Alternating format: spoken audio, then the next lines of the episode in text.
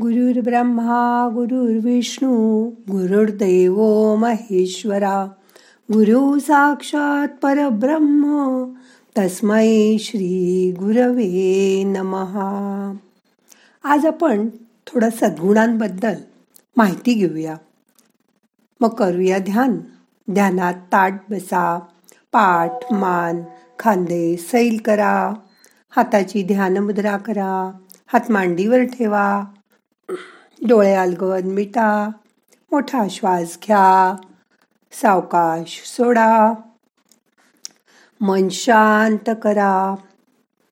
एकदा एक अत्यंत सद्गुणी पुरुष आपल्या कुटुंबासमवेत तीर्थयात्रेला निघाले होते.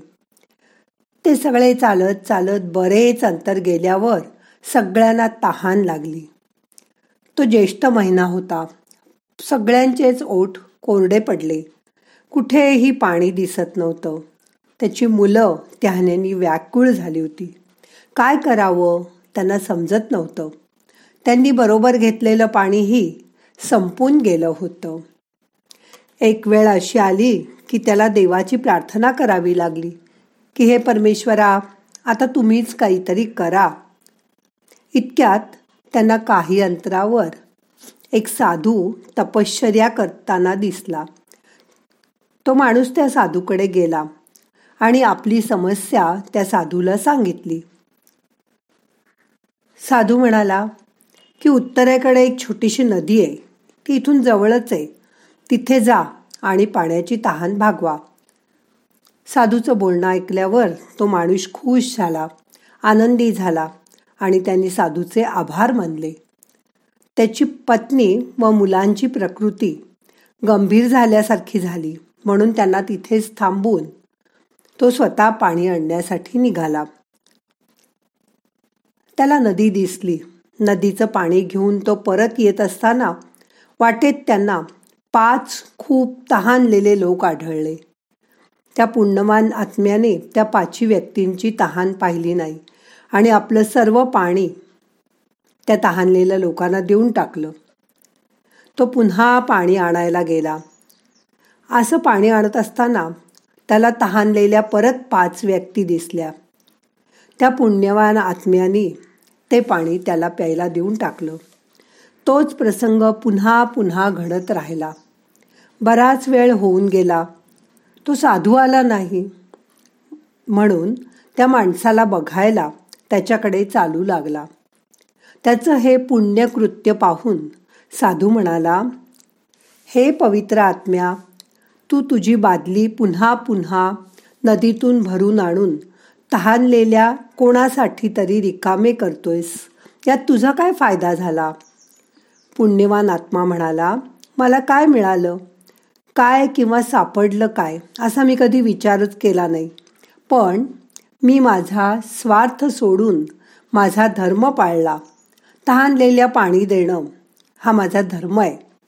पण ऋषी म्हणाले अशा धर्माचं पालन करून काय उपयोग? जेव्हा तुमची स्वतःची मुलं पत्नी कुटुंब जिवंत नाही तुम्ही माझ्याप्रमाणे तुम्ही माझ्याप्रमाणे धर्म पाळू शकला असतात. त्या पुण्यवान आत्म्याने विचारलं म्हणजे काय महाराज? साधू म्हणाला नदीतून पाणी आणण्याऐवजी मी तुला नदीचा रस्ता दाखवला हो की नाही? तू त्या तहानलेल्या लोकांनाही नदीचा रस्ताच दाखवायला हवा होता. म्हणजे जेणेकरून तुझी तहान भागली असती तुझी पत्नी मुलं राहिली असती आणि इतर तहानलेल्या लोकांची सुद्धा नदीकडे जाऊन तहान भागली असती. मग कोणीही त्याची रिकामी बादली करण्याची गरजच राहिली नसती. पुण्यवान आत्म्याला समजलं. की त्याचं पुण्य इतरांना देण्याऐवजी पुण्य मिळवण्याचा जो मार्ग किंवा पद्धत होती ती त्यांनी सांगायला पाहिजे होती. यातून आपण असा बोध घ्यायचा की हे मूलभूत ज्ञान आहे. जर तुम्हाला कोणाचा चांगला विचार करायचा असेल तर त्याला परमात्म्याशी जोडून द्या. म्हणजे त्याला त्याचे कायमचे फायदे मिळतील. तुम्हीच त्यांना पुण्य करायला सांगत बसू नका. परमात्म्याशी जोडले गेल्यावर त्यांच्या हातून आपोआप पुण्यकर्म घडेल. आता मन शांत झालंय. आता दोन मिनटं शांत बसा.